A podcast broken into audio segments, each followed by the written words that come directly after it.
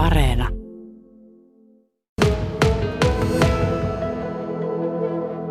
Niin, Paattisten pamauksen ykköstykki. Hannu Koivusalo. Teillä on täällä kasassa, täällä Vuokatin hotellilla melkoinen määrä urheilijaukkoja. Onko tämä joka aamu sama juttu, että tämmöinen juttelukööri täällä on kokoontuu? No joo, kyllä lähes päivittäin laitetaan tota, noin kaikki maailman asiat kuntoon ja tänä aamuna on tietysti maastohiihto ollut voimakkaasti tapetilla. Niin. Tota, tuossa nousi se Harri sanoi sitä, että mikähän se mahtaisi olla se miedon aika silloin 74 Faalunissa, jos sillä olisi ollut sellainen kalusto tuota, alla kuin tuota, oli kilpailun voittajalla tuolla kolmella Ma- kympillä. Magnussonilla. Niin, Magnussonilla. Mm. Niin. No veikataan nyt vaikka näin, että ehkä kolme minuuttia pois siitä mietaan silloisesta ajasta. Niin. Mm. Tuolla suksella sillä on iso merkitys, kun ajatellaan sitä, mi- millaista tulosta tuolla ladulla tai baanalla saadaan aikaa. Kyllä sillä on, on tota, ja, ja, tietysti mitä enemmän tässä kehitys on niin sanotusti kehittynyt ja, ja on kuljettu sieltä tota, puusuksien kautta nyt sitten näihin nykyisiin välineisiin niin, ja tietysti paanat on parantunut, hiihtovauhdit on kasvanut, niin tota, kyllä välineen merkitys on, on todella iso nykyään maastohiidossa. Joo, se, jos tuossa ennen kuin haastattelua aloitettiin, niin, niin sanoit, vertasit sitä, että, että formulassa se on helppo nähdä, kun äijä painaa, painaa tallan pohjaan autossa ja toinen toisessa autossa siinä pitkällä suoralla ja eroa tulee, mutta hiidossa se ei välttämättä, se ei sillä tavalla katselijan, katselijalle eikä kokijalle näy. Se ei näy ihan samalla tavalla. Tietysti sanotaan, että jos on pitkät laskut, niin tota, siinähän se sitten tota, loppupäässä lasku aika monta kertaa tulee esille. Mutta hiidossa on vielä sitten myöskin se, että kun kuljetaan ylämäkeen ja suksessa on erilaisia ominaisuuksia ja tota, otetaan vaikka vapaan suksi, niin se pitäisi myöskin sitten kulkea niin sanotusti nousuun. Ja tota, sitähän ei niinku kerta kaikkiaan pysty näyttämään oikeastaan millään tavalla TV-katsojalle esimerkiksi, vaan tota, siinä sitten vaan tulee eroa ja, ja tota, noin yleisesti ottaen tietysti niin eron, eron syntyminen laitetaan aina pääsääntöisesti urheilijan piikkiin, mutta se, siitä voi iso, iso osa prosentuaalisesti tulla vain yksinkertaisesti siitä, että suksi ei kulje. Se voi kulkea hyvin alamäkeen, mutta se ei välttämättä kulje nousuun. No Oberstdorfissa, jossa käytiin MM-kisa, niin sinä olit itse paikalla siellä ja toteamassa sen, että nyt ainakin suomalaiset, suomalaiset onnistuu voitelussa ja, ja, ja siinä kalustossa.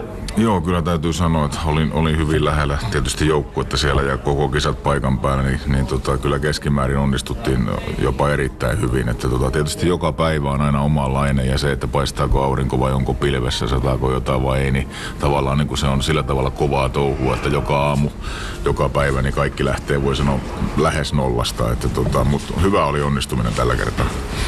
Tuo kalusto se on muuttunut paljon niistä puusuksiajoista. Tänä päivänä taitaa olla se uusin villitys, tämä karvasuksi pohja tai pitopohja, miksi tämä nyt sitten sanotaan. Ja myöskin sitten se, että hiihtotyyli on, on, on niistä ajoista muuttunut. Silloin mentiin Pertsala 70-luvun puolivälissä. Sitten ää, tuota niin, tuli Herra Siitonen kehitteli jo itse asiassa, siis suomalainen kehitelmä on tämä, tämä luisteluhiihto, tai sanotaan, että se oli vielä siinä vaiheessa semmoista toispuosta luisteluhiihtoa, mutta sitten tuli luisteluhiihto ja, ja, ja se taas vaati kalustolta tuota omaa, omaa uudistumista.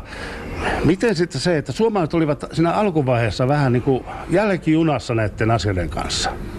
No joo, se oli tietysti, tota, tässä on tullut tämmöisiä isompia muutoksia lajiin liittyen, niin tota, yksi oli tietysti se, että tuossa 80-luvun alkupuoliskolla tuli luistelutyyli ja pikkusen ihan muutama vuosi sen jälkeen tuli fluorivoiteet, jotka on vaikuttanut sitten tietysti tuonne tota, noin voitelupuolelle merkittävästi, mutta tota, mitä tulee tuohon luisteluun, niin se on nyt vähän noin keskimäärin ollut suomalaisille koko ajan semmoinen, että tota, enemmän ollaan oltu niin kuin niskan päällä niin sanotusti tuolla perinteisellä tyylillä. Ja tota, mikä siihen sitten on syynä, niin, niin tota, tuskin mitään ihan ykselitteistä syytä on. Sanotaan näin, että jonkun verran kun tulee itselläkin oltu Keski-Euroopassa ja myöskin suksien kanssa liikkuu siellä, niin tietysti yksi tämmöinen varmaankin ehkä osittain asiaan vaikuttava tekijä on, että Keski-Euroopassa on keskimäärin aika paljon liukkaammat, liukkaammat lumet kuin tota, mitä on meillä täällä Pohjolassa. Että jos, jos sattuu olemaan kuukausisotalla 10-30 astetta pakkasta, niin, niin tota se tavallaan luisteluhiihdon tekeminen niissä olosuhteissa, niin se on kovin erinäköistä ja erilaista ja, ja vaikuttaa eri tavalla tietysti lihaksista ja näin poispäin, mutta tota,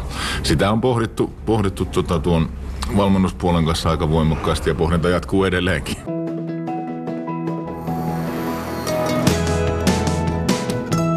Yle Radio Suomi. Joo, Hannu Koivusalon kanssa tässä rupatellaan ja kysyin heti Hannulta, että mitä arvelet Hannu, missä vaiheessa on semmoinen tilanne, että meillä on hiihtelon alla suksi, joka määrittelee sen, että millainen se paras luisto on juuri sille kelille, muuttuvalle kelille? No joo, kyllä tota teknologian kehitystä tietysti tässä aina mielenkiinnolla seurataan ja tota, tonkin tyyppisistä asioista on keskusteltu, että se saattaa olla vaan, että toi kokonaisbisnes on, on sitä luokkaa kuitenkin ehkä pienuudessaan tässä kohtaa, että se, että ihan äkkiä mentäisiin tuon tyyppisiin ratkaisumalleihin ei välttämättä usko, mutta tota, totta kai koko ajan kehitys kehittyy ja tota, tulevaisuus näyttää. Niin.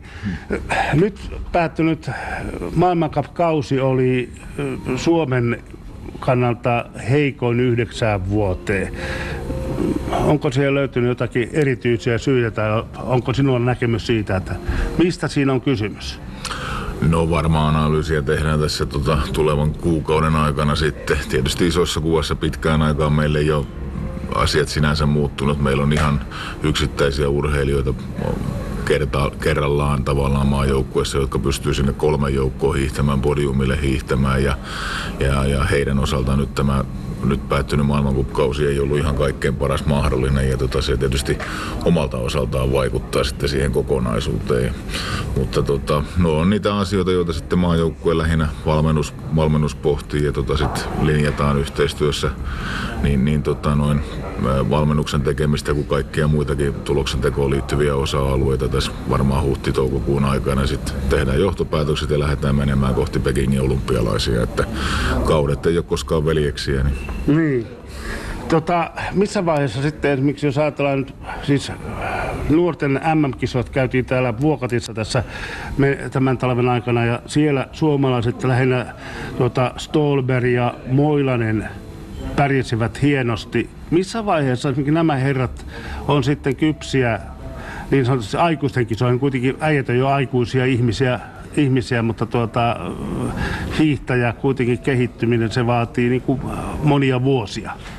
Joo, Suomessa noin pääsääntöisesti tuo kokonaisuus menee sillä tavalla, että aika harva on hypännyt suoraan tuosta nuorten sarjan menestyjästä sitten maajoukkueen rinkiin ja saatikka, että siellä sitten ihan, ihan menestymiseen. Että tota, siihenkin varmaan on monennäköisiä syitä ja jokaisella on sitten se oma polkunsa, mutta tota, tota, tota, otan nyt vaikka esimerkiksi Ruotsin naiset tällä hetkellä, niin tota, sieltä tulee kuitenkin kohtuullisen nuoria naisia jo ihan, ihan suoraan sitten menestymään maailmankuppiin, mutta tota, toki meilläkin näitä on. Iivo Niskanen, ää, Krista Pärmäkoski, Kerttu Niskanen, näin poispäin, jotka on tullut aika lailla suoraan heti tuolta tota, nuorten sarjoista tuohon menestyvään yleisen sarjan maajoukkueeseen mukaan, että jokaisella on oma polku ja tota, se on tietysti sitten meilläkin vähenevien kilpailijamäärien osalta niin, niin tota, taiten eteenpäin vietävä asia, että, että miten me saadaan pidettyä sitten nämä menestyvät nuoret tässä mukana, koska kyllä se, että jos kuitenkin jostain kertoo, että jos, jo,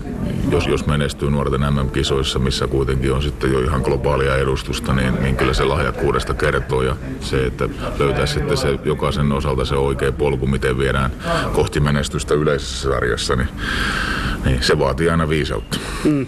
Sinun tallissa on sellainen hiihtäjä kuin Katri Lyllynperä, kahdeksas MM-kisoissa taisi olla niin kuin naisten puolella parhaiten sijoittunut.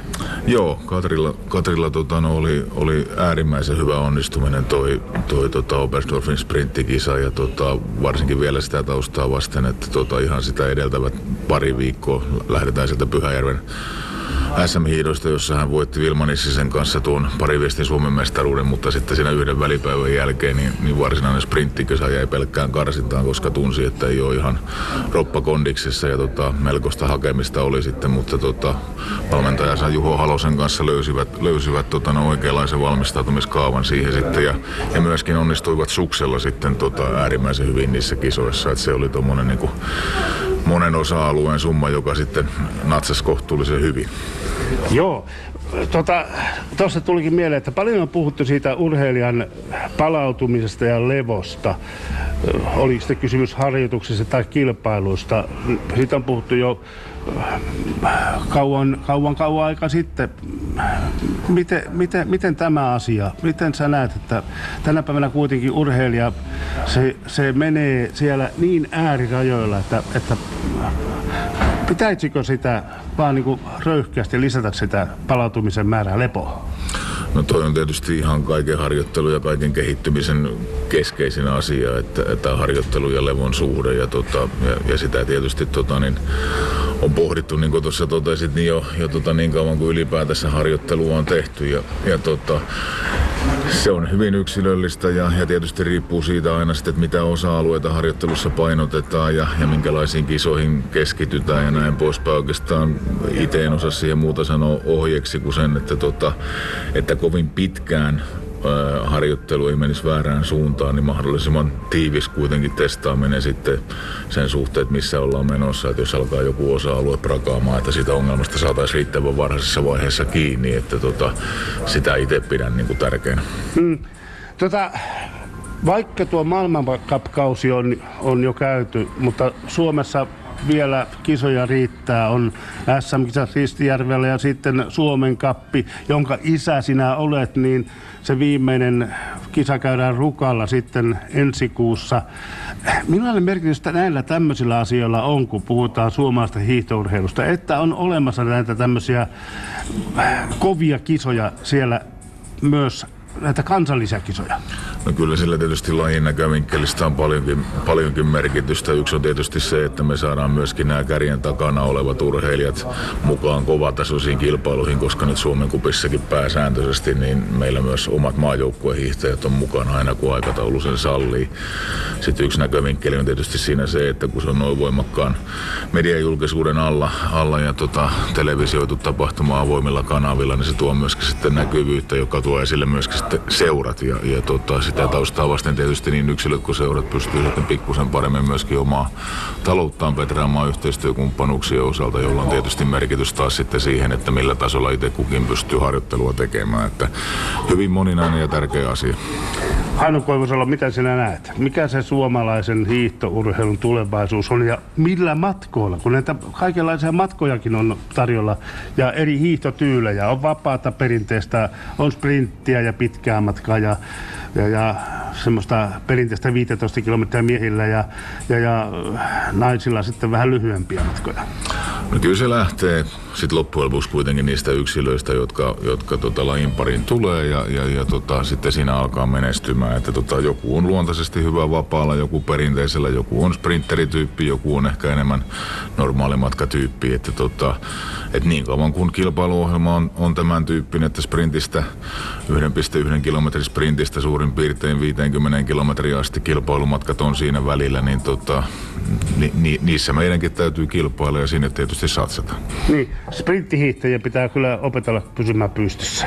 No se on tietysti, kun noin lyhyestä matkasta on kyse, niin tota, aika harvalla on kuitenkaan mahdollisuus tehdä elmoja, että menestyä siitä huolimatta, jos kaatuu.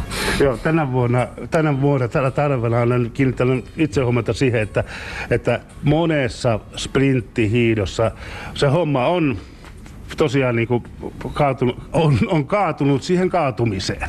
Joo, kyllä se tietysti sillä tavalla on, että tota, tämä on tämmöinen action-laji, mikä sprintti on, ja siinä ei oikein voi tavallaan kontakteja välttää, niin tota, tota, tota, se on vaan sen tyyppinen juttu, että tota, että se ei kaikille ole välttämättä luontaista sitten siinä porukassa hiihtäminen ja vaatii omanlaista opettelua. Ja sitten tietysti toisinpäin, niin, tota, niin paljon kuin tänä vuonna on ollut varsinkin näihin maalintuloihin liittyvää spekulaatiota lajin näkövinkkelistä ja muuta, niin tota, eh, ehkä myöskin on sen tyyppinen asia, että vaatii vielä vähän sääntöpuolellakin niin tota, pohdittavaa ihan kansainvälisen hiihtoliiton näkövinkkelistä, että saisiko tästä kuitenkin sitten jollain tavalla vähän yksinkertaisempaa. Että tiedän, että, että Martti Ylhä kuuluu tuohon kansainväliseen kansainvälisen hiihtoliiton urheilijapuolen komissioon ja, ja tota, on kerännyt nyt informaatiota urheilijoilta tämän vuoden näistä erilaisista päätöksistä, mitä muun muassa sprinttikisoissa on tapahtunut ja, ja urheilijat ainakin haluaa sinne vähän selkeyttä.